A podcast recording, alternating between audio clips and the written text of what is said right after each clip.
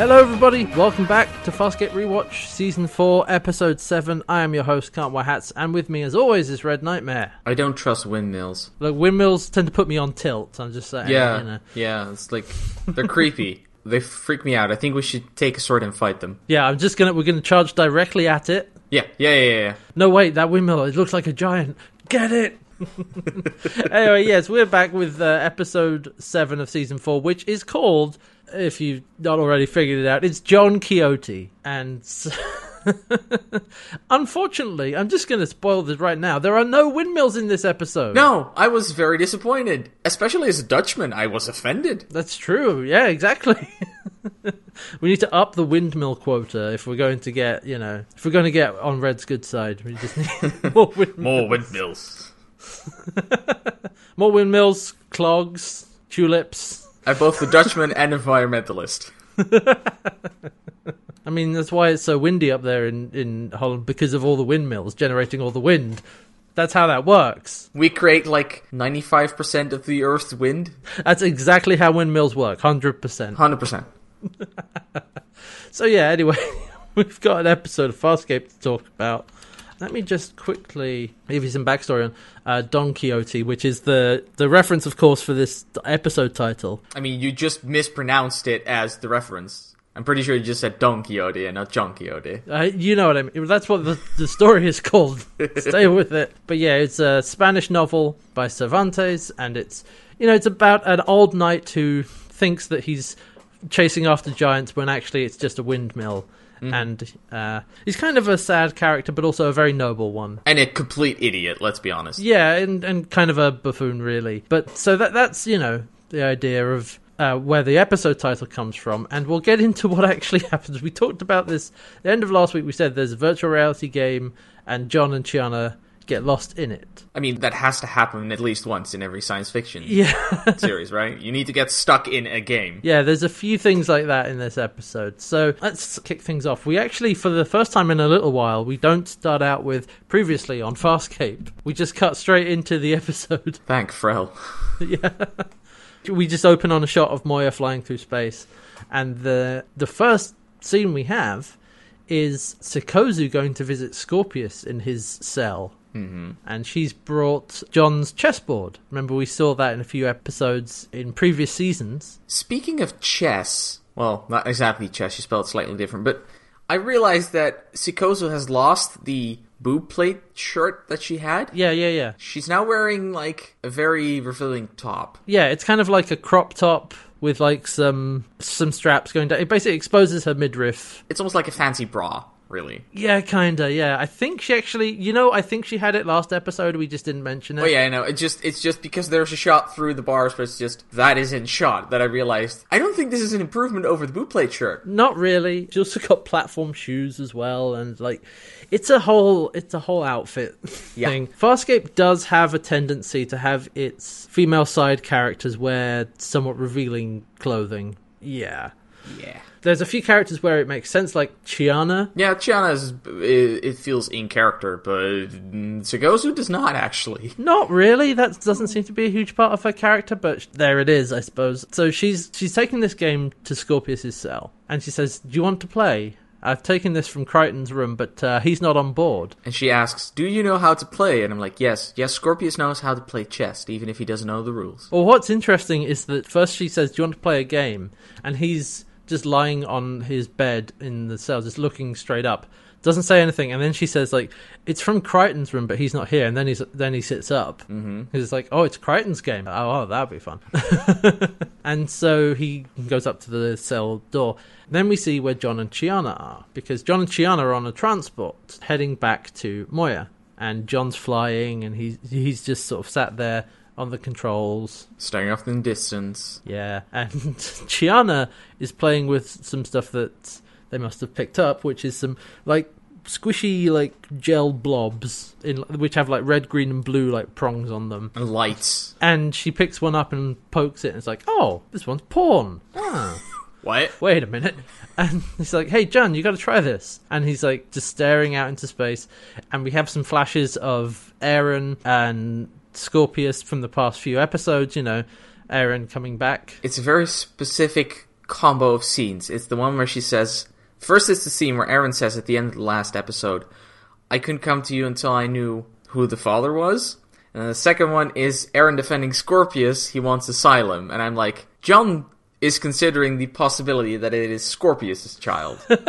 But maybe I didn't. I didn't really get that from that scene, but I can. I can understand that connection that you would make. But my thought was just like John's reviewing the situation, and he's like, "Oh, right, we've got a baby. We don't know who the father is, and Scorpius is here. Everything is." I mean, that's that's one reading. I could I could see John just his mind trailing off in directions Yeah. that are stupid and just worrying him more and more. that's fair. He probably knows it's not true, but maybe it is. He's not sure.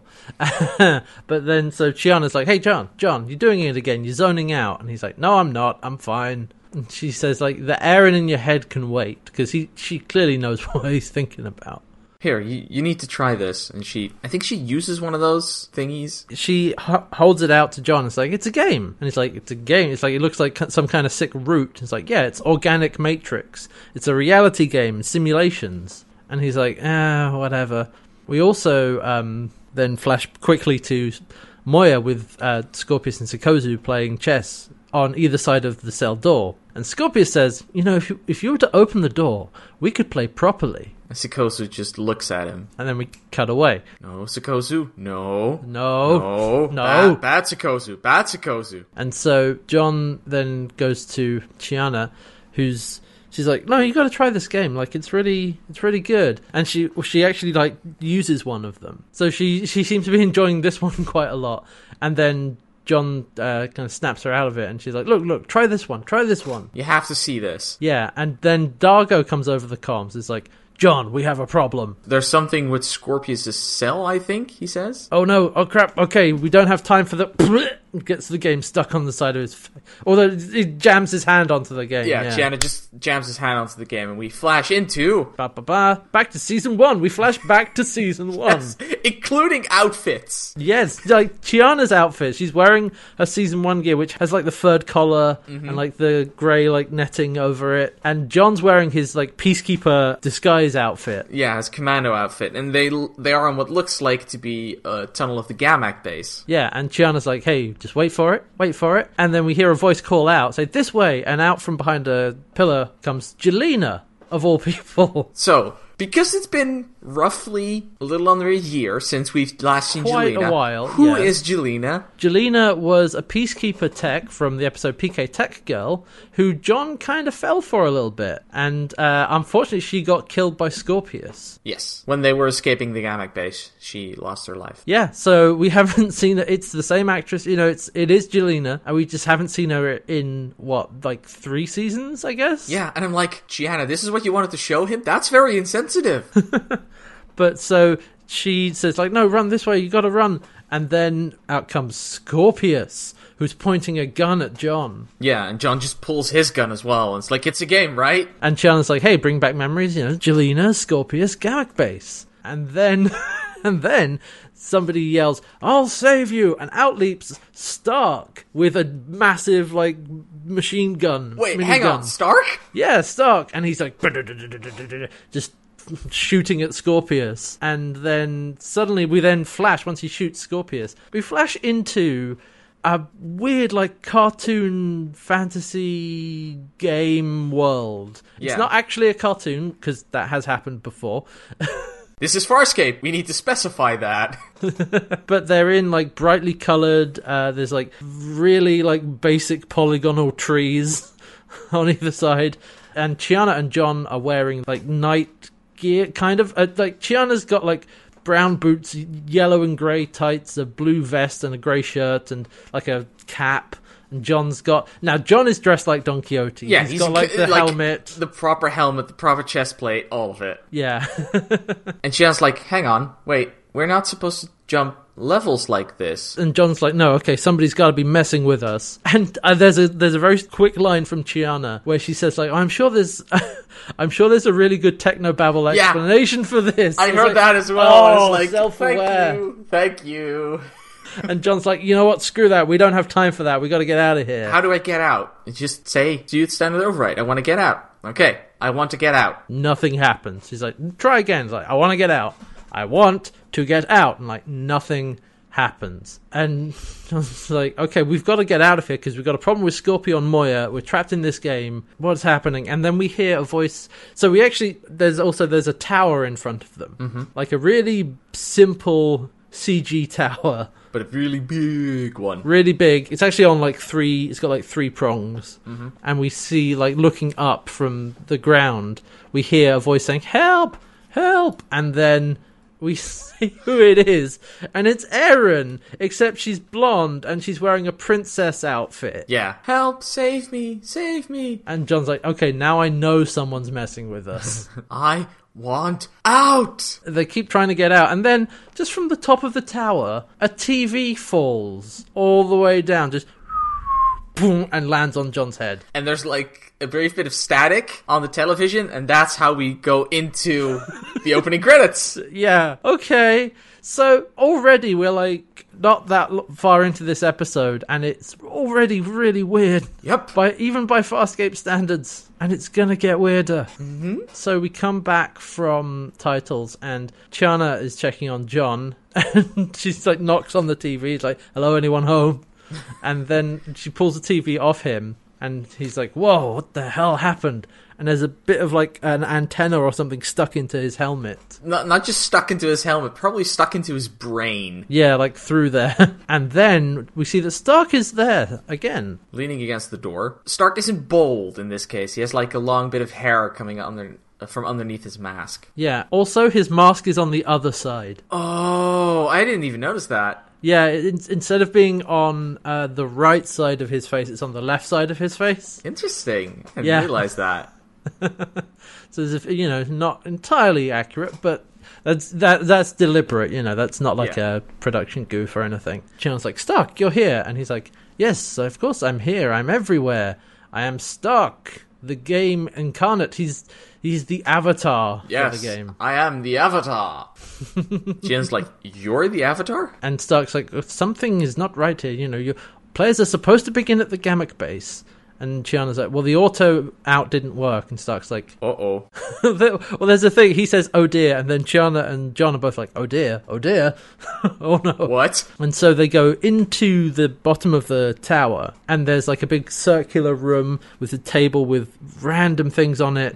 There's like a filing cabinet on one side. There's a bunch of colorful doors. It's it's painted in like different shades of blue stripes. Stark is is going through a bunch of stuff, and they're like, "Well, you were on a transport pod by yourself. Not very smart." Yeah, save us the lecture. How do we get out of here? don't know, could be broken, not that simple. And so Chiana like gets a knife on him because she's got a knife as part of her, you know, Yeah, starting gear. yeah. like, okay, who designed this game? And Stark says, uh, Yoti.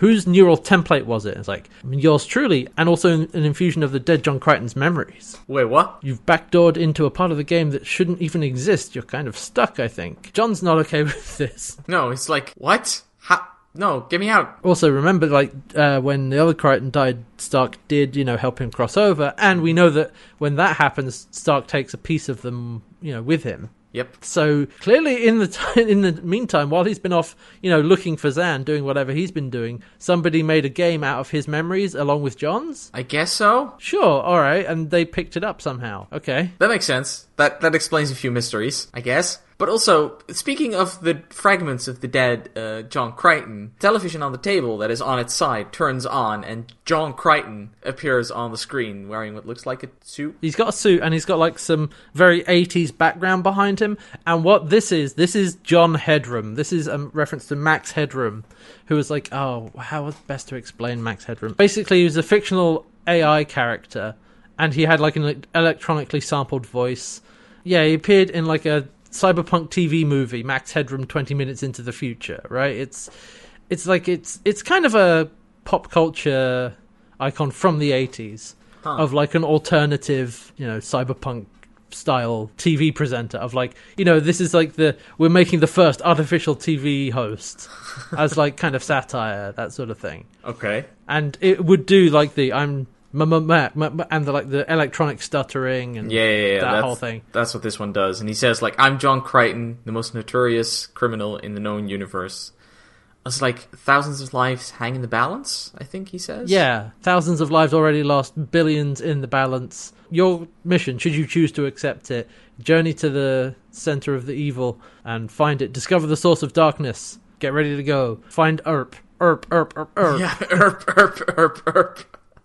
It's like I think you're misspelling there, buddy. But okay. And so while this has been going on, Stark has actually been looking for the manual, and he's like, "Ah, found it, manual." While he's been, lo- he actually opened a filing cabinet, pulled out a goose, threw it away, and then hel- held up a golden egg, and then threw that away. Yeah. and then the manual was underneath that. Just like you do. Sometimes You you, know, just find, oh, that's where I filed the goose. Well, whatever. well, it's G, G for goose, and game manual. That's Oh, that makes sense. That's yeah, clearly yeah, yeah, where- yeah, where yeah, that yeah, yeah, that makes sense. So then Stark finds it, and there's basically there's a long poem in there. It's really good because it specifies the whole group of main characters in the uncharted territories because it talks about uh, lands uncharted. I think, Yes, yeah, yeah, and like merry band of you know, of uh, adventurers, that kind of thing. and it's also also like how it's under the surface yet still clear. Yeah, the ways out are save the princess and kiss the princess, or leave through a green door. It's a bit more elaborately worded, but that's basically the two options. And so they he goes through this entire spiel, and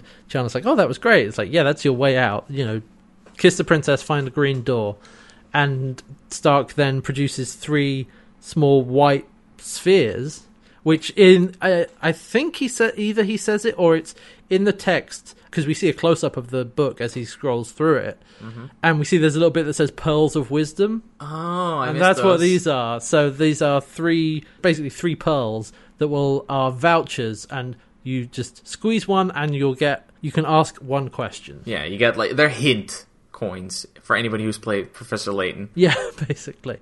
And then Stark says, "Okay, here you go." And the tower's up, but up is down. Follow the path through Fairy Town, and they're like, and then we see that he's actually changed his outfit in the middle of this mm-hmm. because we like zoom into him and then back out, and he's now wearing a brightly coloured outfit, a cape, and you know pantaloons, and he's got like page boy hair. And he's like follow the path through Fairy Town, and swishes his cape and disappears, I have so many questions. which is exactly what John says. That's literally what John says after that. It's like moment of silence and just I have so many questions right now. So okay, like this episode went from like naught to sixty really quickly. like I I think I left an impression in my seat from that acceleration. I feel like I've got whiplash. It's just whoa, whoa, settle down. and so John then sees on the floor of the room that they're in. There's basically there's gold coins. Yeah, chocolate gold coins. he says, yeah, and they're leading along the floor, and he says, ah, that looks like a path, and then go up to a door in the wall, but it's like a, it's a tiny red door that's about a couple of inches tall. Yeah. so they open the tiny door and they get launched into a car park. Remember that car park? Yeah, this was the car park from well, it was Won't Get Fooled Again, I think. Yeah. Yeah, where he met Gary Regal.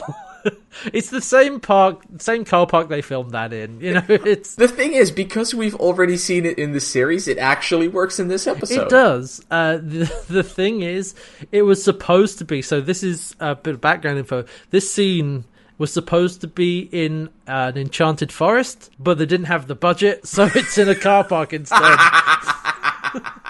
Like it still works, but. Uh, I would argue it works better. Sure. I mean, because we've seen this place before, right? And so they're in there, and there's a van there, and it's like a it's it's like a VW van, like it's a hippie van, right? Mm-hmm. It's got get palm readings here with like a palm like painted on the side. It's Yeah. like purple, and there are curtains in there.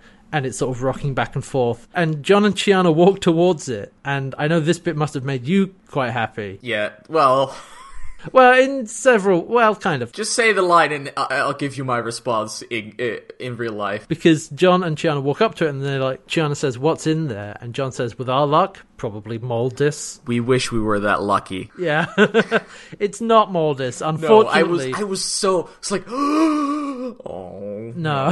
no no I should have known. Also, but the, the problem is like this thing is exactly his mo as well. Oh god, I hadn't even realized that. This is exactly what Maldis would have done. Unfortunately, not because they go up to the van and out from it Zhaan. It's Zhaan. Well- except it's not Zhaan. Kind of. First of all, it's a male Zhaan, who's he's a big sort of large guy who's only wearing a towel around his waist. yeah. And he comes out, and there's like smoke billowing out from the van. His breasts are hanging out. Yeah, he's just he's he's a large guy, and he's like, I know who you are. You're John Crichton. I'm Pa'u Zotoh Zhaan, tenth level Delvian priest. What's up? We're like, what are you doing here? And he's kind of he's kind of being a bit of a dick. What? What? What? Another bit of background info. So the male Zhaan was this this kind of look of the uh, large uh, guy and a male Zhaan was one of the original concepts of Zhaan. oh, really? yeah, this is kind of harkening back to some of the original concept uh, for the series, which is kind of cool. That's impressive because I didn't know Ben Browder knew that because he wrote this episode. By Oh yeah, we should actually I completely forgot to mention this at the beginning of the episode. Like this is the second episode uh, that Ben Browder has written for the series. So and he clearly had a lot of fun with this one because there's a lot of Oh, yes. there's a lot of really silly stuff that happens. But not just silly stuff. There is some good meat to this episode as well. So yeah, there is this car park with this male Zhaan and Chiana's like, "Hey, look, can you help like he's hurt." Points Yeah. at John. You're a cleric, right? You're the healer of the party. And male Zhaan looks at him and he's like, Well, he's going to be more hurt if he tries to kiss the princess. The ogre will get him. And John's like, Ogre? Okay. And then the male Zhaan stomps on his foot, punches him in the stomach so that John, like, collapses to the floor. And he's like, Okay, this is going to hurt a lot. And, like, yanks the shrapnel out of John's head. And it's like, ah! And what you can also see is, as Zhaan is holding the shrapnel, there's like red stuff on it. It's not entirely blood, but it's like, ugh. Yeah, that clearly went deep into John's brain. Yeah. Thank God this is a simulation. Oh, also that reminds me, there was a there was a line in the bit with uh, Stark and uh, Chiana where they were figuring out the manual, where Chiana's like, "Hey, look, don't worry, John, it's okay. Like death and like bra- brain damage," and he's like, "Brain damage? It's like it's very rare. It's very rare, very rare." Don't worry, it only happens very infrequently. Yeah, and so he has the shrapnel pulled out of his head. Uh, he's still like lying. He's out cold on the floor, and so Zhaan puts him in the van. I just got why he has why Zhaan has a van. What? Because it Oh, rhymes. It's Zhaan's van. God damn it. oh that, ah. that would be the reason Ben Browder gave it gave her a van or him a van. Well, also, it is like it's a hippie van. It's it's it's a stereotypical thing, So yeah, they they drag John into the Zhaan van. and it's got like curtains and beads and things on the inside. And Zhaan's like, "Oh, he's very bad. Oh, this is bad. Oh, we got to fix him." This got weird. It's milking time, Chiana. And so Chiana hands him a cup, and he like, okay, there's male Zhaan, but he takes the first cup under one of his, basically one of his breasts. Yeah, because he, he he has a little shawl or something wrapped over him over his top now, but he takes like the cup underneath the, the top, and there's like a little glass filling sound, it's really weird. Yeah, and he's like, okay, okay, give that to him. That's the good stuff. And Chiana looks into it and is like, hey, chucks it out, and it it like fizzes on the side of the Yeah. van. And she's like, acid, that's acid. And he's like, oh, very good. Most people get burned the first time. And she puts a knife to Zhaan's throat and says like other side. It's like wait, what? No, no, no. So he takes the cup up again and puts it under his other breast and then milks that one and then gets John to drink that because that's not acid. John has a good response to this, I feel, because it's ah. Yeah, he just like sits bolt upright yelling and we see a close up on his face as he does this. It's like, and everybody else starts yelling, and it's like, he's here. Who is the big Kahuna? Oh. No, it's the ogre. The ogre's coming. Ah. So Zhaan gets into the front and starts driving. And then we have okay, so we're driving the van through this car park. And there's a weird split screen effect here. And this is the one thing I really don't like about this episode. yeah, I just I really don't think this is necessary. I I guess they're trying to go for this is disorienting and, you know, weird feeling, but it just doesn't work. No, because the thing is, you you now have two points of focus you can look at, and it really confuses you, and not in in the way that I think would work for this scene. And also, they they don't seem to be fully in sync. One may be like happening a bit earlier or later than the other mm-hmm. side, and so and it's weird. That it, it didn't need to be there. It's it happens a few more times throughout the episode. yeah, there's only there's only one point in the episode where I would argue it is of some use. Yeah, it it just doesn't work. But I mean, it's confusing. So, but for this scene, we're just driving around in the car in the van, so it's not a big deal. But it is just not necessary. No, but Zhaan tosses Chiana and John out of the van and just drives off. It's like, get out, get out. I'm out of here. And like, okay. And they both stand up and like, how you feeling? And John's like, because John's on the floor and Chiana like straddles over him. It's like, hey,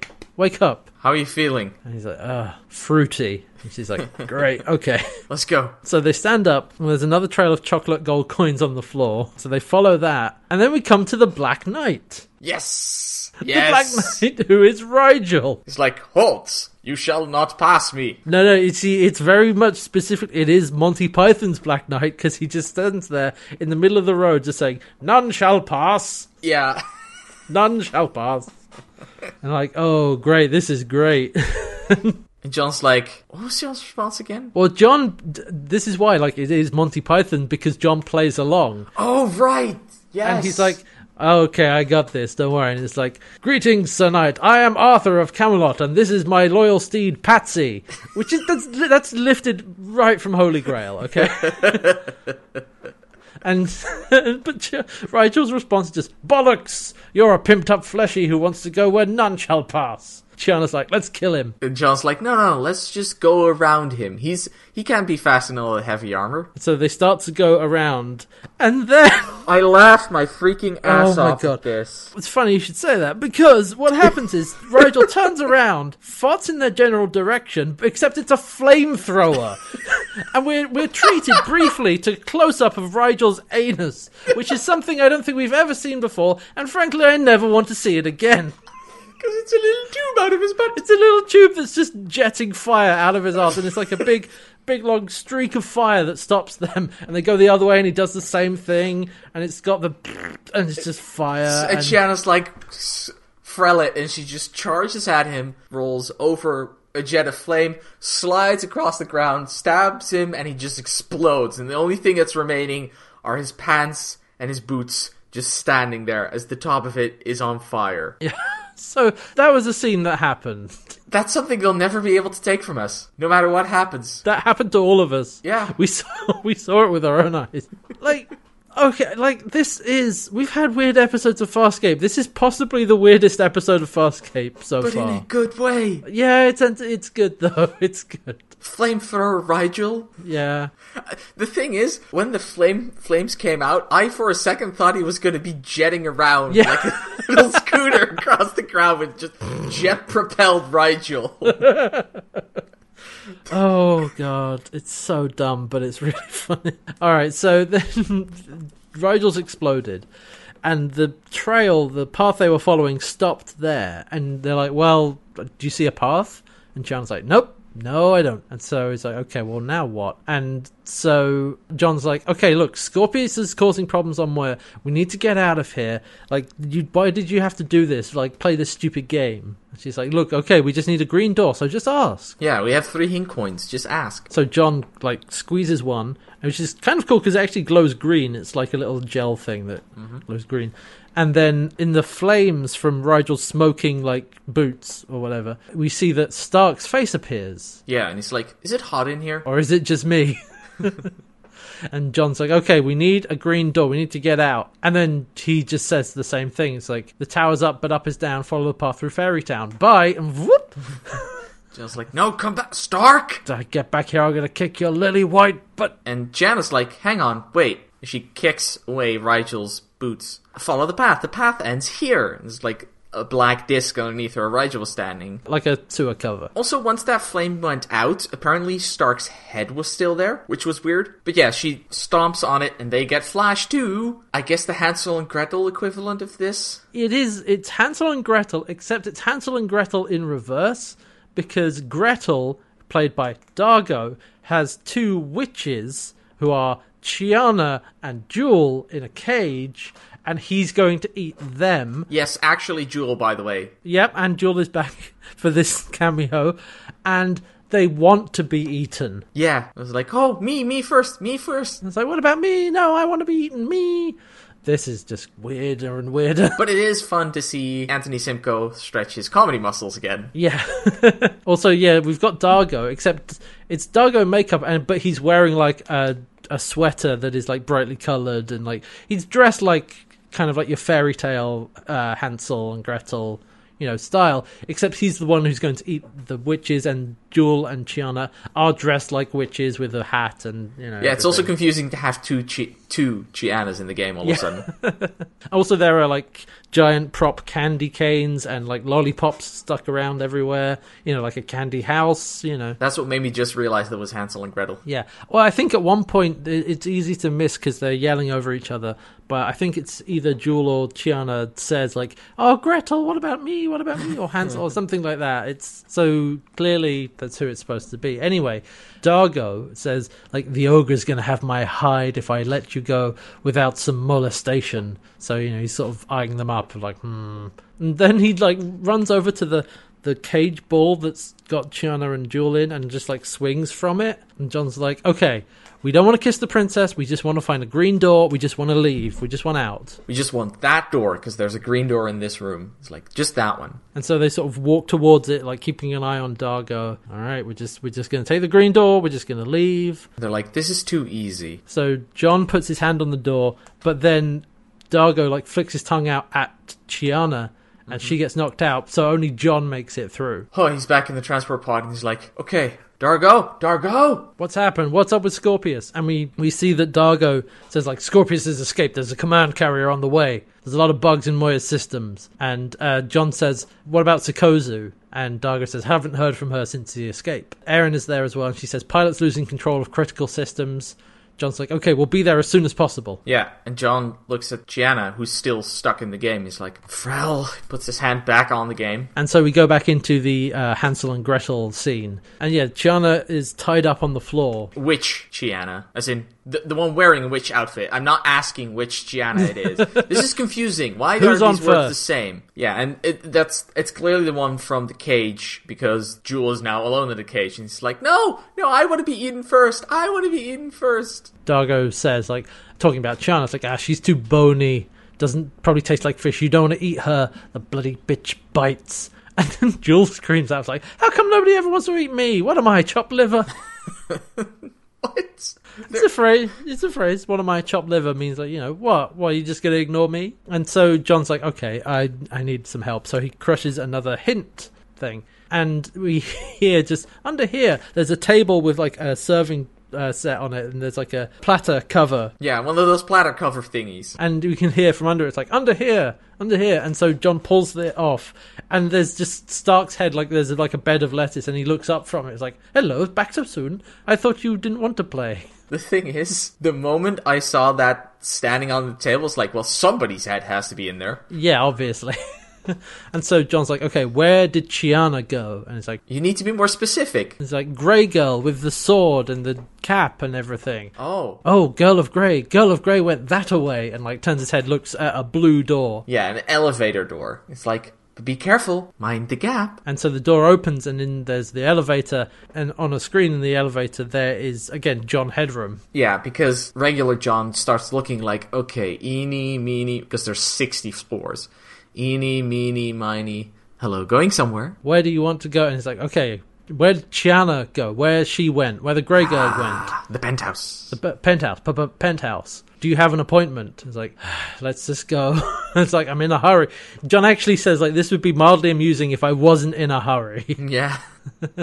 it's like okay, well here we go, and the elevator door opens. And John Headroom says, and I just realized this, first floor, Lost Girls. and we actually see there's a there's a Scarran in like a Red Riding Hood costume. I thought it was a witch until I realized that he said Lost Girls, and I was like, that's Red Riding Hood. Yep, yep. And then John's like, ah, and like stabs it with the sword. Also, the, it's how it's holding like a wolf head in one hand. yeah. John Headroom's like, sorry about that. Next floor, uh, frog princes, and it's a Xiang that shoots a fireball at John. So John stabs that. Afterwards, she just has the head of the Xi'an, and John Headroom is like, "I'm very sorry. I wish I could do anything, anything, anything else, but I can only go up and down and up, up, up and down. I really would like to go sideways." And he just moves slightly out of frame of his of his window, just half of it. which is kind of an that's a kind of a reference to Hitchhiker's Guide to the Galaxy, where of like I think it is like elevated because they have like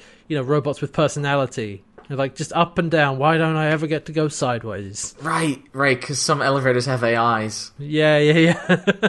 There's like lots of little like bits like that that Ben Browder put in, you know, because this is all from John's memories, and he figures that would be I just realized something. Ben Browder is a massive nerd. nerd, nerds, nerd.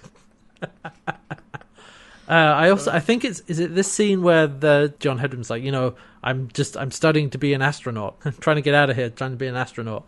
It's like okay. And then he says okay ding penthouse here we are. And so we go into the penthouse. It's again it's the same type of room that we saw uh, where like they were looking through all the random stuff looking for the manual where Hansel and Gretel were. It's that design but it's different things in it. And in the middle of it there's like a big four poster bed with like veils and sat on it is the Princess Aeryn. And in front of it is Scorpius. It okay, so it's Scorpius, except like the makeup on him, he's wearing like a a really fancy colored like butler's uniform, and he's got like Pinocchio nose. Pinocchio nose, yeah, and like little uh, wooden like swirls in his face. And um, it's like brightly colored purples and yellows. And John immediately is like, "I knew it! I knew it had to be you!" I knew you'd be the ogre. And okay, and so then Aeryn pipes, and then Aeryn says hello in the most ridiculous, like Southern Belle voice, like "Oh, we have guests," like that. which, which, which? Okay, so some back um, background for this. Apparently, she didn't tell anyone she was going to do that. No! And so as soon as she did it, the first take, like Ben Browder just cracked up and just corpsed really hard. no! she like- did? Yeah. Oh my god. That's fantastic. Yeah, and she does that throughout the the like all the scenes with the Princess Aeryn. She's it does that accent the entire time. It's so good. Oh god. oh, to have been a fly on the wall when that Yeah. happened. Just seeing Ben Browder just Crack up. lose it. Just Yeah. Get stuck in laughing for two minutes straight because she cracks that out and everybody's like, yes, yes, we are going to use that. We're doing it's this." way too funny. And so um uh she says to I was like, Harvey, let let the master know we have guests. Yeah, it's like, wait, he's not the ogre? It's like, oh no, Harvey no, he's just an, an incorrigible liar and the butler. I like that it's that it's Harvey again. It is Harvey, yeah. Fragments from John, from Dead John. Yeah, all the memories from Crichton. And Mm-hmm. she also says, like, now can I help you find somewhere to sheathe that sword? and like, oh my god, okay. We're just like I heard that one as well. uh, and John's just like, okay, I just want Chiana. I- Where's Chiana? Aeryn says a beast of a boyfriend is showing the grey girl around the place. It's like, would you have a drink? And she's like, stood up by this point and is advancing on John, who's like backing away, like Yeah, around the bed. like, no, no, no, no. Oh, Back away not, slowly, not okay John. with this. Not okay with this. And he's like, no, I only want to find Chiana. Actually, you know, he says, I only want Chiana. Yeah, and Aeryn pipes him. Well, I think we both know that's not true. And then the ogre bursts in. And it's Crais. It's Crais. Of Of course, course. of course, it's Crais. And he's in like heavy makeup. He's got like tusks, and he's got horns on his head, and he's wear he's got like an axe, and he's got big armor and like long hair. But it's Crais. It's Lani Tupu underneath all that. First time I saw it, took him like five seconds to realize it was Crais. Yeah, he's under a lot of makeup, mm-hmm. but like once you hear his voice a little bit, and then you notice, like, yeah, that's that's Crais. And he's like, "Oh, you here to kiss the princess?" And for some reason, he just starts ranting about Aeryn always redecorating We just redecorated. after the last. Oh yeah, after the last bloodbath in here. Ha! Just my little joke. But then she's always redecorating. What is it with women and change? Rah. I don't know. Okay, that seems an odd thing to say, yeah. And then Chiana comes in, and John's like, "Hey, where where were you?" And she's like, "Hey, whatever, I'm I'm fine. Okay, let's get out of here." Okay, good. And they take the green door out. Yeah, and and Aeryn's as they're leaving, she's like berating the ogre, like, you know, "Oh, you scare away all our visitors. Why don't we ever have guests?" And so they both they both take the green door this time, and they arrive back on uh, the transport pod, and so they're like, "Okay, Dargo, we're coming into Moya. Like, get get ready for us because we're we're coming in to help." So they come in. They're in the hangar, and Dargo and Aeryn are there.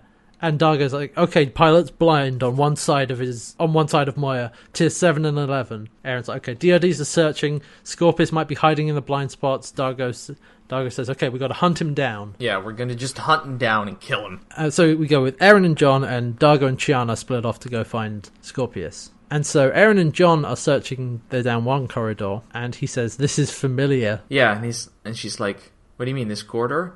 No, just it's good to have you back." Yeah, And it's like, aw, they're hunting for an insane military commander walking around in their ship again. just like old times. yeah, And so uh, Dargo and Chiana are searching, and Dargo goes down one corridor, Chiana goes down another, and then we see just Chiana looking around, and we hear Dargo yell out. Pilot comes over the comm saying like, "He's here, he's here!" And so John and Aeryn run to Pilot's den. and we see Scorpius's boots walking across the walkway to pilot's seat, and it's like, close the door. And there are some the DRDs following him, and so Scorpius seals the chamber off, and so Aeryn and John go through an access shaft. Yeah, and they look like they see pilot sitting there with a few DRDs on the console, and like, could be a trap. Well, only one way to spring it. And they drop down from that. Did you rem- Did you recognize where that was? What that was a reference to? The way we weren't. Yeah, they've It's used the that. exact same Yeah. corridor, same entrance. Right. I know they've used that corridor, that access shaft a few times, but yeah. Mm-hmm. Also, I, I like the callback to like only one way to find out if it's a trap: walk straight into it. and so they walk forwards, and there are DRDs on pilot's console. And when they get close, the DRDs just shoot at them, and so Yeah. they you know jump backwards. And they're like, "Pilot, what what's happening?" And pilot looks at them kind of quizzically, and is like, "Everything is finally under control." Pilot, what? And he's like, Have you ever heard of a neural harness? And then Scorpius steps out from the back and he's like, "Pi- Your pilot's mind is now slaved to my own. Uh oh. So he has control over Pilot. Oh no. That's the entire ship. Yeah. And they like point guns at Scorpius and like, Whatever happens to the master happens to the slave. If they hurt or if they kill uh, Scorpius, then Moya and Pilot will be dead. Well, pilot will Well, be dead. Pilot will be dead and Moya will be like dead in the water and, you know. confused mostly. I mean, Moya can easily survive without pilot, luckily, because John says like, okay, well, there's a there's a command carrier coming in. He's a pathological liar. Our chances aren't going to get any better than this. And Scorpius looks at John and says, Are you feeling lucky? And so then Aeryn knocks John to the floor and kicks him in the head. Wait, what? Yeah, so like, wait a second, what just happened? Because he, he he knocks him to the floor, and then he's lying there. It's like, oh, Aeryn, and then she kicks him again. Yeah, and John was pointing a gun at Scorpius at this point. And so then John gets knocked out cold. He wakes up again, he's in a cell, and Aeryn is watching him outside. And he's like, Oh, great, he got you, didn't he? He got you with a neural chip, same way he got Pilot. But Aeryn's like, No, you, have, you haven't considered the possibility that I was protecting Pilot. Oh no, the second boot told me that. Yeah, and then Scorpius appears behind Aeryn, and then she looks at him and walks away. And he says, like, she's special, don't you think? Opens the door and comes in to the cell. And he says like, I think it's time we end this. And he gives he gives him basically his knife equivalent, like a spike. Yeah, it's a shiv, basically, is what it is. Yeah, it's a shiv, actually. Good Yeah. point. and he says, like, you resisted the Aurora chair, you resisted my neural clone, and you resist all reason. You're starting to sound like Sikozu. Scorpius like, perhaps. And John says, look, it's time you just head off and just leave me alone. And Scorpius says, is like, no, you resist because you have hope. Hope that your friends will save you. This time it will be different. One by one I will extinguish all of your hopes, and little by little you will begin to see reason. Oh, yeah, that that is like That's Scorpius. that's classic Scorpius right there. It's a good line. And at that moment, Scorpius gets a com from Aeryn who says, like, we have Rygel. And he's like, ah, lovely girl. He almost said clever girl, and I was like, that would have been maybe I mean, a at reference this point, too far. why not? Sure. But so they have Rygel, and so John has the shiv, and he goes, like, he goes to stab Scorpius. Scorpius says one thing right before John does that. Scorpius says, and this is why I thought at the very beginning that that's what John was thinking, Yeah, yeah, yeah. because Scorpius brings it up as well. God, that man knows how to get in his head. He says, "Ah, well, I've always wondered. Uh, they say that the quarter Scarran Sebacean hybrids are quite handsome. And John Oh. just goes in with the ship, and he stops right in front of it, and it's like the Scorpius just takes his finger, puts the point away from his neck, and it's like, harm me, harm the girl. Yeah, if you harm me, you harm her, and that's why John stopped, you know, because he knows that, and he'll also harm Pilot, and yeah, Scorpius has everything, you know, everything is under his control. He's in a pa- position of power again, and so he leaves, goes to leave John alone, and so John sat at the back of his cell, and there's a little grate in the floor. Psst, hey, John. It's Chiana whispering to him, and Chiana's like, "Hey, look, I've I've still got the game. Look, just come with me." No. It's like, no, now's not the time. But there's a good reason because they press the thing, they go into the game, and they're dressed back up in their, you know, knight and uh, jester gear. and they're in the, they're in the bedroom of the princess again, and there's Chiana's like, "Shut up! They're sleeping. I don't want to get wake them up and deal with them." And so she's like, okay, Scorpius has control of the ship, and he's got control of everyone else, and he can hear everything, but not in the game. So that's where they can make a plan, which is that's actually that's a good use of that. Mm-hmm. Yeah, that's a good idea. It's a good idea. And so John's like, all right, well, we can't kill Scorpius because what happens to him happens to everyone else.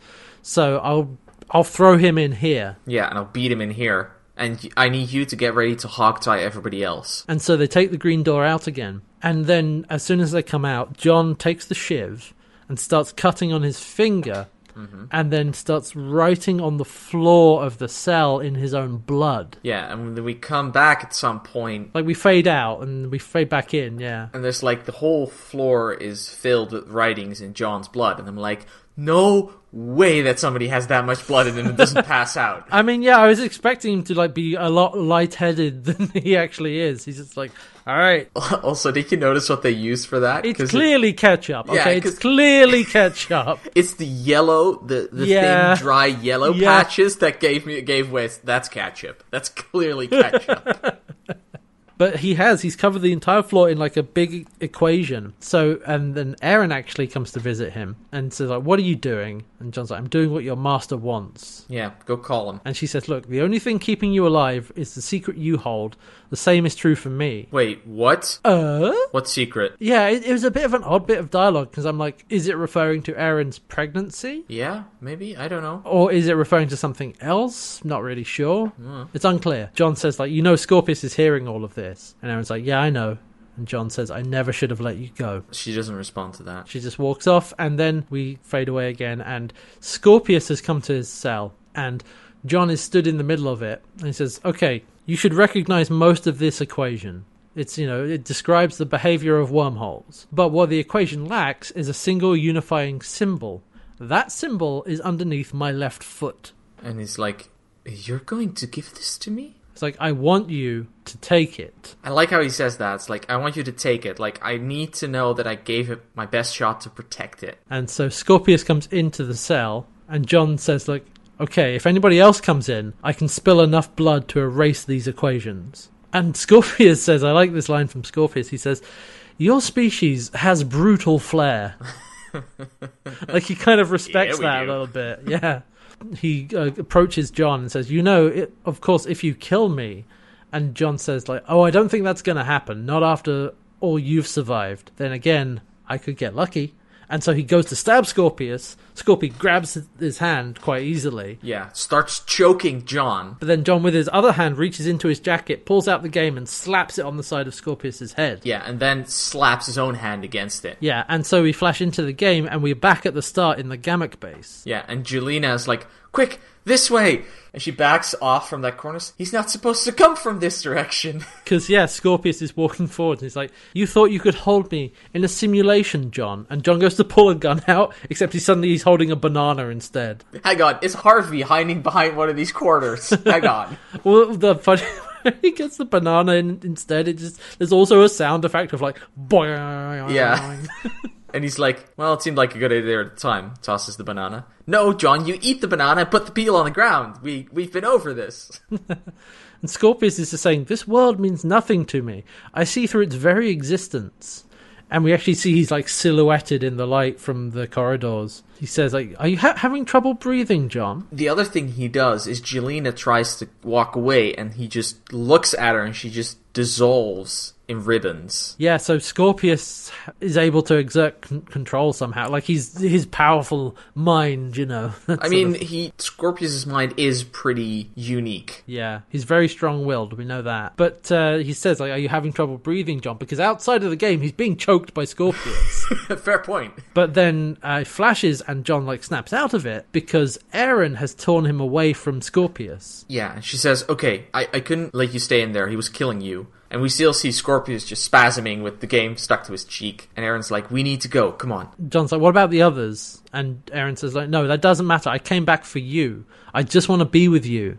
And as they're running off in the corridor, she says that, and then she kisses him. And this is when John notices he's like, they pull away, and he's like, "Okay, something's wrong." And he pulls his hand out of his pocket, and he's holding one of the vouchers, one of the pearls of wisdom. The last one. Oh no!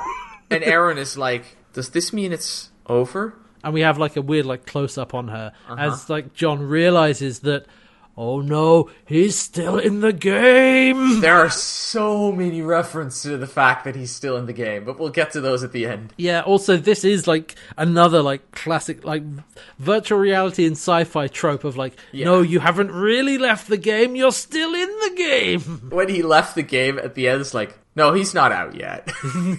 it's not that easy we're, we're way we're way too short into the episode for this problem to be solved. No way. Oh, I like the fake out because like this stuff with Scorpius, you think, oh, maybe there's like this is the second, this is like the twist to the episode, mm-hmm. but no, because it's actually still part of the game. Yeah, yeah. But yeah, he heads back to the cargo bay and he's like, and he finds Chiana there. She's like, Chiana, Chiana, something is very wrong. He holds the voucher in front of her, like, look, we're still in the game. Moya, all of this is part of the game. We didn't leave. And then he, they turn around, and there's a green door in the hangar bay. And John walks up to it and he moves his fingers along it and he takes off the green paint and underneath is a yellow door. And he's like, oh, they switched the doors on us. God damn it. Then behind them appears a very familiar face, but not the face we'd expected. it's Stark again. And it's like, this is all about you, John Crichton. You're far too sick to be allowed to run free in the universe. Then we cut back to the angle of the door and we see Scorpius painting that patch that was yellow, painting it green again. And then he turns and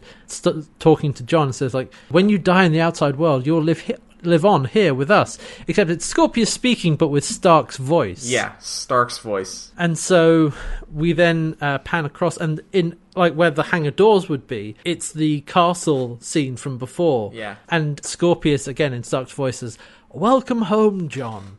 And so John and Chiana, then we like cut to John and Chiana back in the fantasy world in their gear from before, and like, oh, God, okay, how do we get out of this game? Like, we gotta, Yeah. we need to leave. This hasn't worked. What do we do? And so he uses up the last voucher and asks Stark because we're in the room with all the random bits and bobs from bef- from the beginning of the episode, and there's the TV on its side still, and that's where that's where Stark turns up for, to answer the question: What is the end game? What are we actually trying to do? And Stark just repeats: "It's like you have to kiss the princess, then the game ends and your soul is saved." And John's like, "Okay, we have to kiss the princess." Fine. Green door doesn't work. Okay. Then he smashes the TV screen. It's like, all right, Stark, if you want to play, we'll play. So we then flash to, they go to male Zhaan again. Yeah, and male Zhaan is sitting in the doorway of, of his truck and he's rubbing his head. Says with Stark's voice, That really hurt, John. And it's like, oh, it's you, huh? It's like, how did you do it? How did you do it? You know, this, this whole thing. And it's like, you did it. You and that tragic brother of yours. And John's like, no, no, no, no, no, no. This game has crap he couldn't know about. It's like, Well, you told me, he told me a bunch of stuff along the way. Was like, no, you told me a bunch of stuff along the way. You talked so much. Like the extra bits about Scorpius being on board Moya and such is from this John Yeah. through the course of this game. And John is like, No Sikozu, no Noranti. Of course.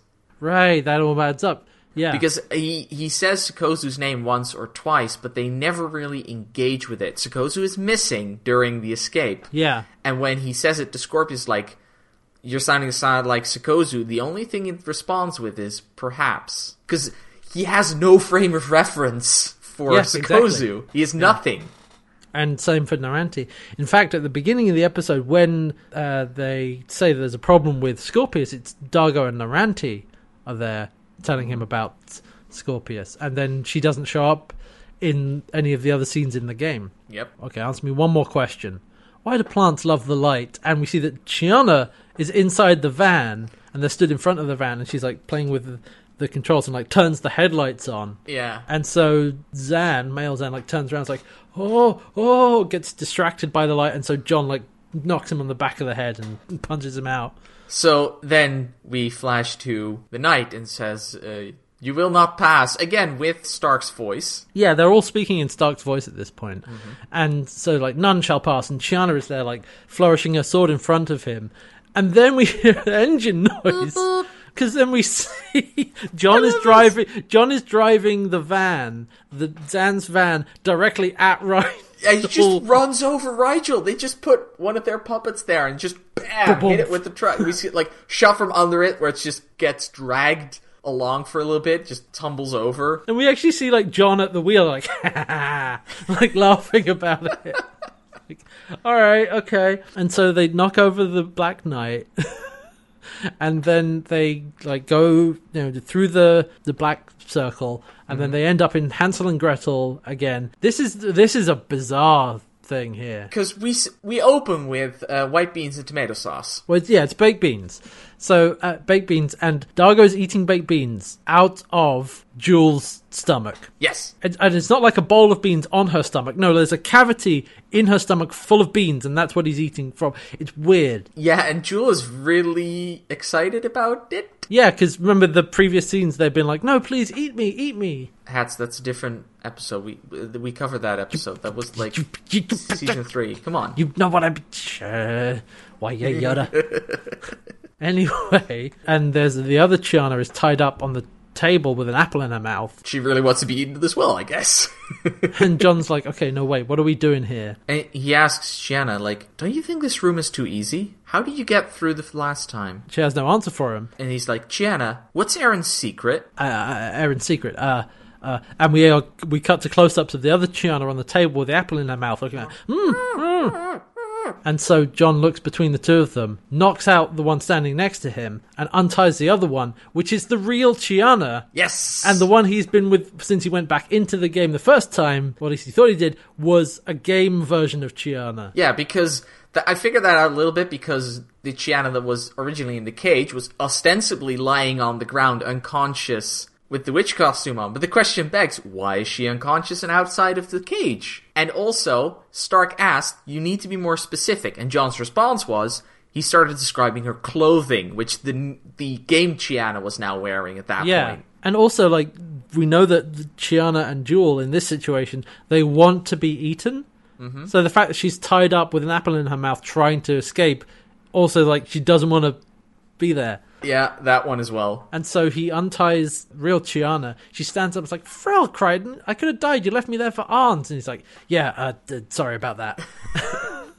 and so then they have a fight with, uh, they actually have to fight Dargo, who he like tips up the table and throws like Jool onto the floor. And she's like, but what about me? Yeah.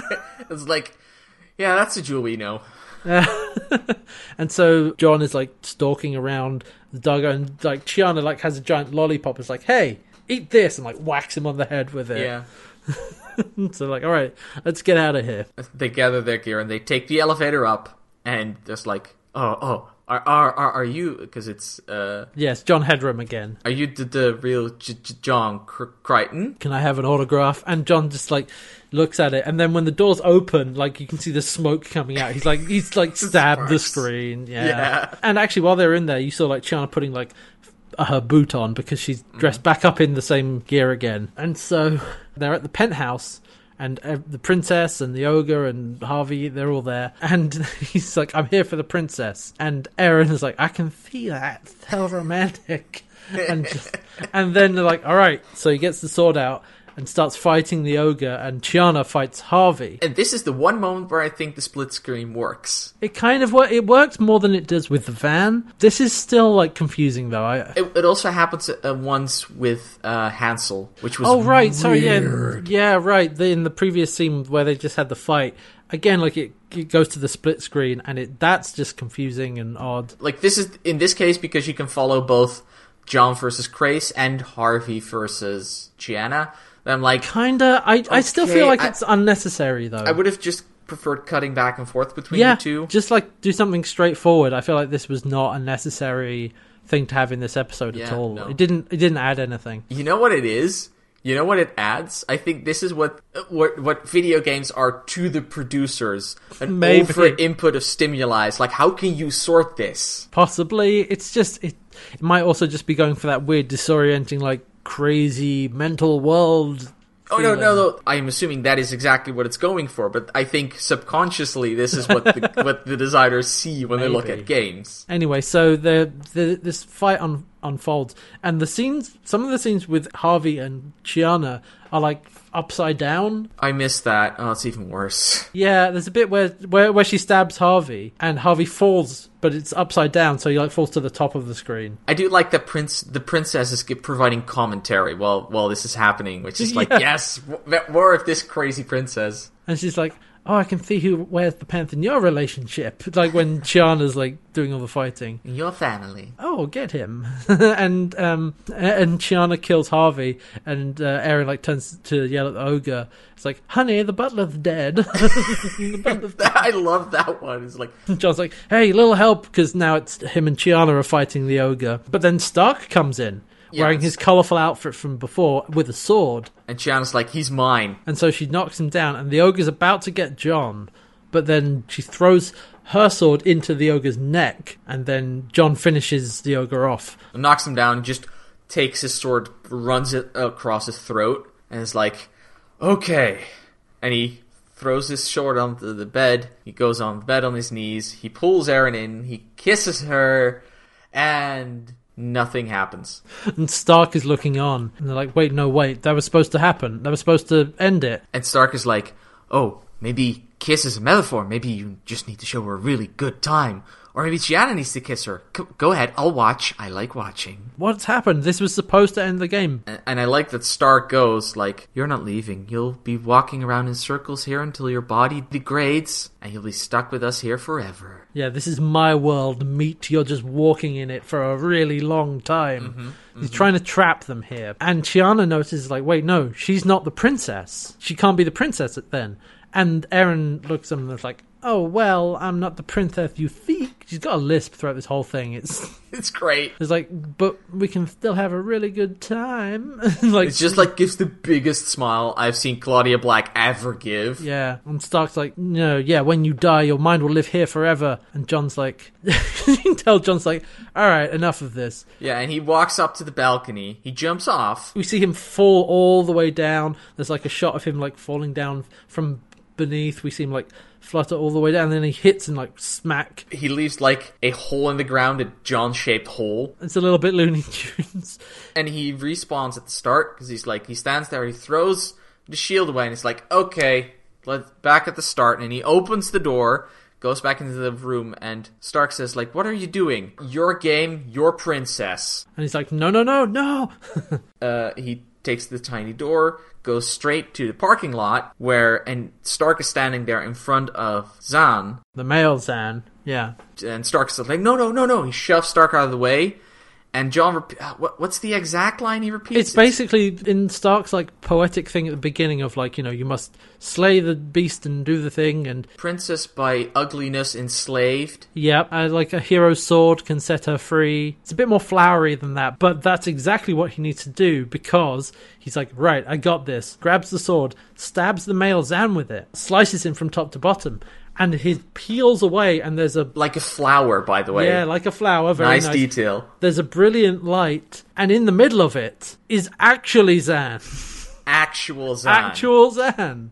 Played, it's Virginia Hey. She's Oh. back. It's Miss like, you, Virginia. oh. Hey, miss you. yeah, this was. I know I said that she wasn't coming back, and this isn't Zhaan, you know, coming back. This is like a cameo, and I'd forgot this actually happened, so I wasn't really lying.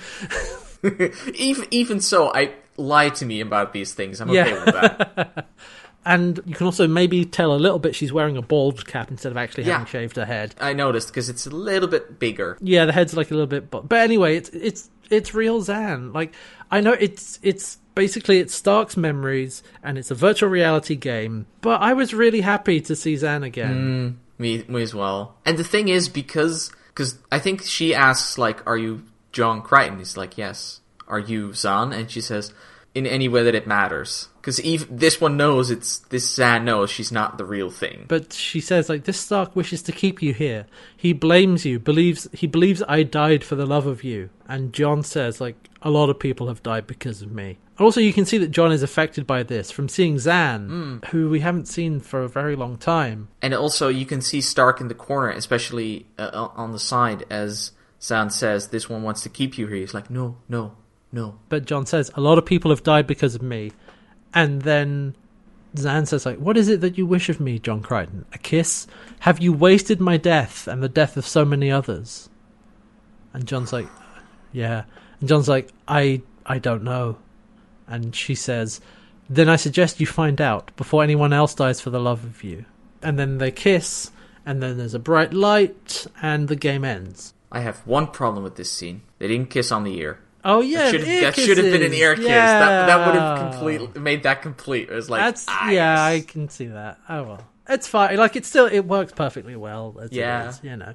And so yeah, the game ends. John and Chiana are kicked out of it, and then they come to on the transport pod for real this time. He comes. Dargo's like, okay, where's what's happening with Scorpius? And Dargo's like, oh, we just had a small problem with his door, but we sorted that already. It's like okay. I hate this game. Chiana's like, okay, we're, we're not dead. Great. Also, now's the time to mention that in this scene, where we see Dargo, he's wearing his gear from the beginning of season four. With the you know the golden shoulder Yeah, pads and the yeah, bright yeah. red top. In the previous scenes where we where we were still in the game, he was wearing his gear from the end of season well from season three. Yep, I realized it while we were talking, but I was like, "Oh, that's so good!" Because of course it's Stark's memory. He doesn't have an, everything, anything from afterwards. Also, there are other little hints. It's like you on the list. I, I, say we finish up the episode and then we'll go through lists because I've been keeping notes. All right, we'll we'll get into that. There's a few short scenes to wrap things up because we're back aboard Moya, and John has gone to uh, the galley, gone to the kitchen to see Noranti, who's cooking up a big bowl of something. It's probably not very tasty. Let's be No, honest. but she's throwing things in there. and She's like, "Hmm, interesting day." John's like, "All my days around here are interesting. This one's just just confusing." And she says, "And a warrior needs clarity." I'm no warrior. And she says, "You carry a weapon." Eh, Second Amendment. I love that line. It's like Second Amendment rules. And John's like, anyway, it's Scorpius's war, not mine. And Noranti says, hmm, thousands dead, billions in the balance, yes. But that's not the war I'm speaking of. I'm talking about the War of the Heart. Yeah, Aeryn. And John says, always Aeryn. I, yeah, I don't think too clearly when Aeryn is concerned. And she says, "Pain clouds our judgment," which I like. Yeah, and she she produces a little root and says, like, essence of. I can't remember what root it is, doesn't matter. It's I, I think it's essence of Uh, blah, blah, blah. But it will take away the pain and help you for a time to forget about Aeryn. It's kind of the same thing she was trying to get him to do in uh, What Was Lost with the bug up his nose. I guess several things can have the same effect. Yeah. Anyway, she's like, you know, try it. It will help you. It'll take the pain away. Uh, something interesting she also says is like it's been over 150 cycles since I felt for someone as you feel for her, and I'm just thinking, who do you love, old woman? She also says at the beginning of that she actually says, "Please don't thank me." It's like this will help you, but don't thank me because clearly, like she's not jealous, but like you know, it's been a long time since I've loved anyone the way you love her. Mm. But this will take the pain away. And I'm like, okay, fine. I mean, he's not going to take it. Well, because we see a close up of he's holding it, and then we cut. We don't see him take it or throw it away. No. We cut, and he's walking down a corridor, and Aeryn is sat um, at a doorway, and she looks up at him and says, "I hear I was a princess." And he walks past her, and he pauses for a moment And then he just walks on, and Aeryn looks a- after him like confused. because there's no change in his facial expression when he does that, and I'm Yeah. like, wait, hang on, you did take it? Maybe he did. Like it's ambiguous. That's the thing, isn't it? Like, oh god, we didn't see if he took it or not. We know from that previous scene, like she says, pain clouds judgment, mm-hmm. and so he's not thinking clearly when it comes to Aeryn, and this thing could take away the pain. So, I, w- I could see him taking it Mm-hmm. Could be. because he feel maybe he feels like he needs a break for a bit to clear his head, possibly. But the fact that he just walks right past her, it's like, wow, okay. But yeah, that is the episode. Yep, that is the end of the episode. That was uh, John Quixote. Of all the episodes of Farscape we've ever seen, this is definitely the weirdest episode. Oh yes. oh yes. Okay, so we were talking about hints. Yes, little You want to go hints. do your list first, or you want to do my list first? Well, um, I can start off. We had, you know, obviously Dargo's wearing something different. And the other thing that I had noted was that when John confronts Scorpius in Pilot's Den, Scorpius looks at him and is like, Are you feeling lucky? You know, like Dirty Harry, like, you feeling lucky, punk? mm-hmm. Like, that's the kind of reference Harvey would make. Oh, Scorpius. Of course. Yes. Good. And Scorpius in that scene is a lot more cocky than he usually is. Because he, like, once John gets knocked out, you see him, like, fold his arms. Yeah, he's bas- he's basing him off Harvey in Other John's mind because that's the best template that Stark's mind had. Because that's also the interesting thing.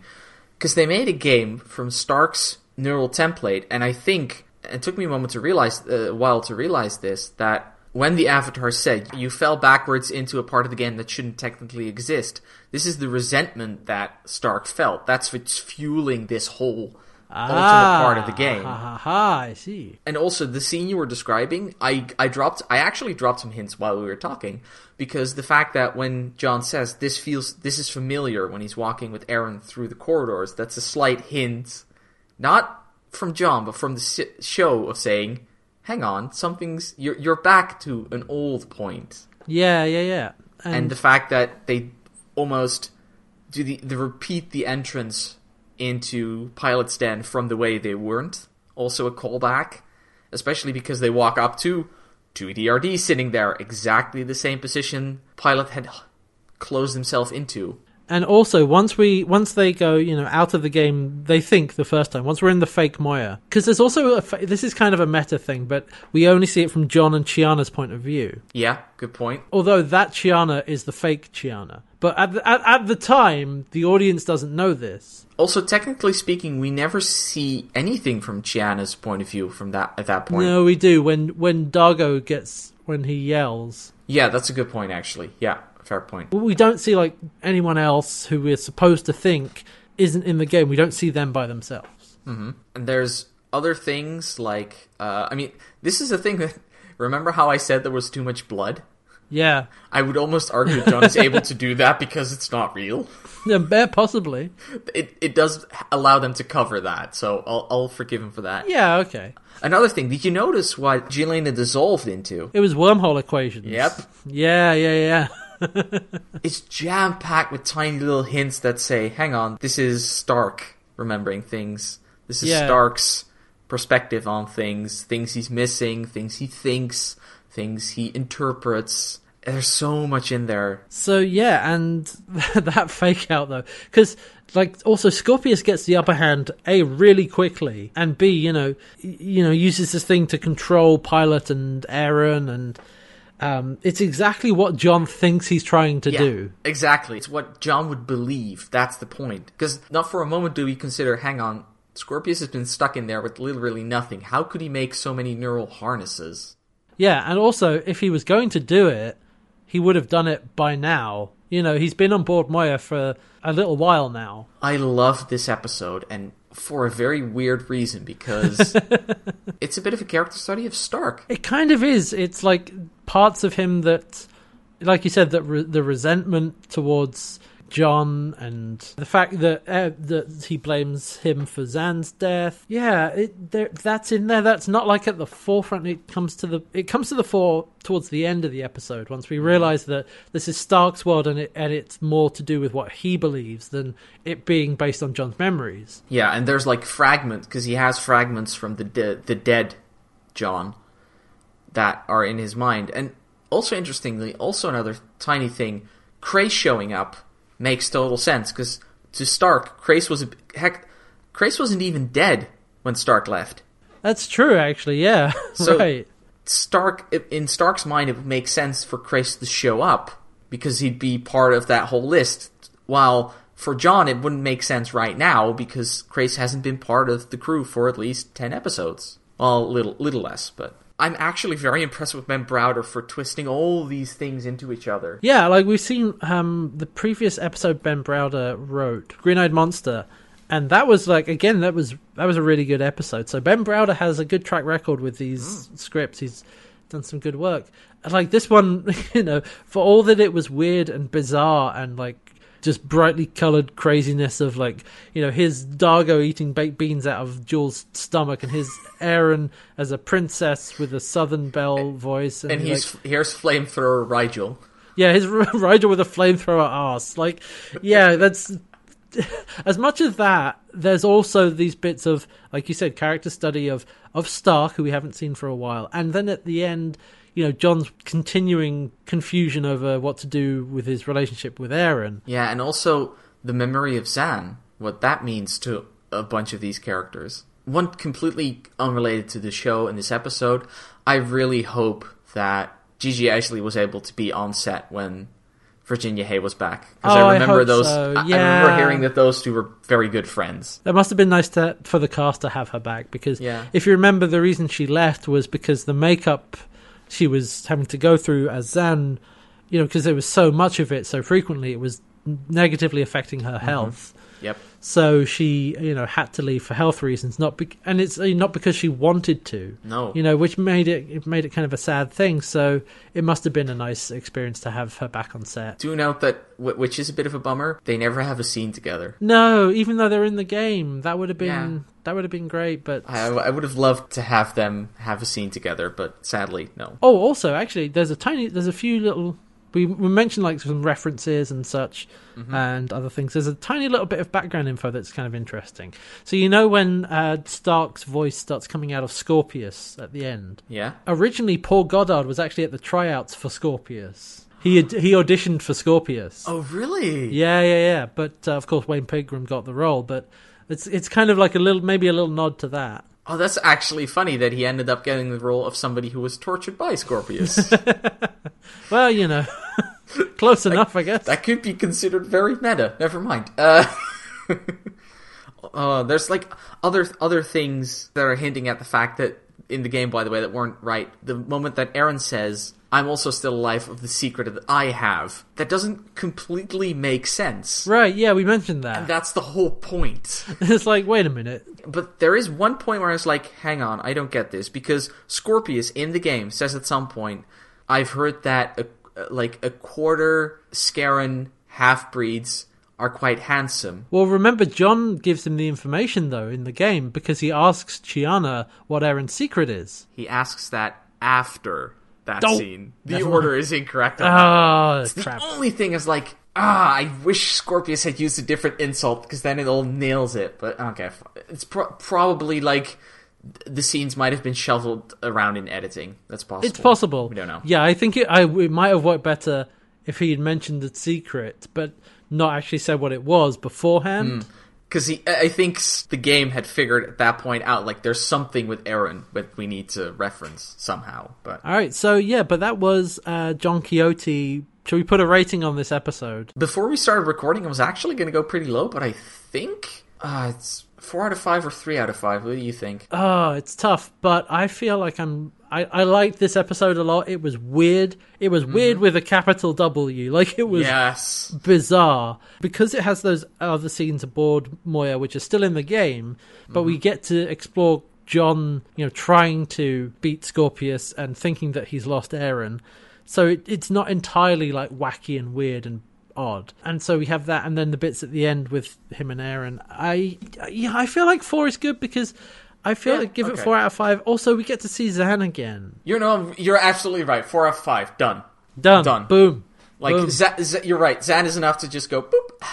Yeah, because Stark's memories of Zhaan, but it's it's so good to see her again. And I know she doesn't. I know she's not coming back for a you know a, a proper role, but just a little cameo is is really nice. And and also the fact that you know, have you wasted my death and the death of so many others? Yeah, like, Like that's a really important line of like it's a deep question because it asks John, like, what are you going to do now? Like, yeah, like ha- what- have has all of this, has all of this sacrifice, this fighting, has it all been worth it? And he says he doesn't know, and so she's like, "Well, You must find out before anybody else has to die for the love of you. And like, oh, Just a gay memory is giving John sage advice. like, so yeah, all right, four out of five. Another good episode. We're on not not a bad roll at the moment. You know, good roll. What do we have next week? I That's- will uh, tell you what's up I next already week. know what the title is. The title of next week's episode is episode eight. I shrink, therefore I am. So you can probably figure out which sci-fi trope episode we're having next week. when I saw that, I was like, "Oh, right, we haven't had that one, the shrink episode yet." Well, it was about time. So while Crichton and Noranti are away, Moya is boarded by a group of bounty hunters who easily imprison the crew.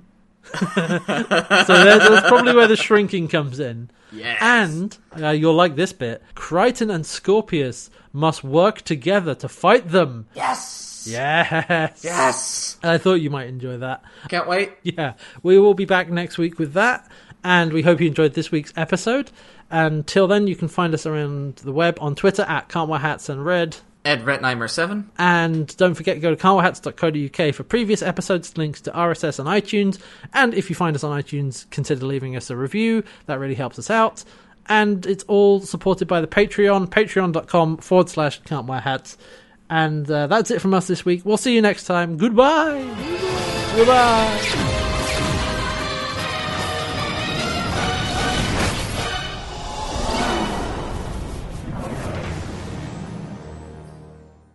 Hey, hang on. What's this green door doing here? Oh, there you are, Red. I was wondering where you got to. J- Whoa. Oh. Been looking for you for the past couple of days. I was away. I guess. Yeah, last I saw you, you were going off to play some video game. Yeah. I guess you're done now. Yeah. I'm done. I'm done. Yeah. All right, okay. so you ready to get this first episode of Fastgate Rewatch recorded? What? No. No. No.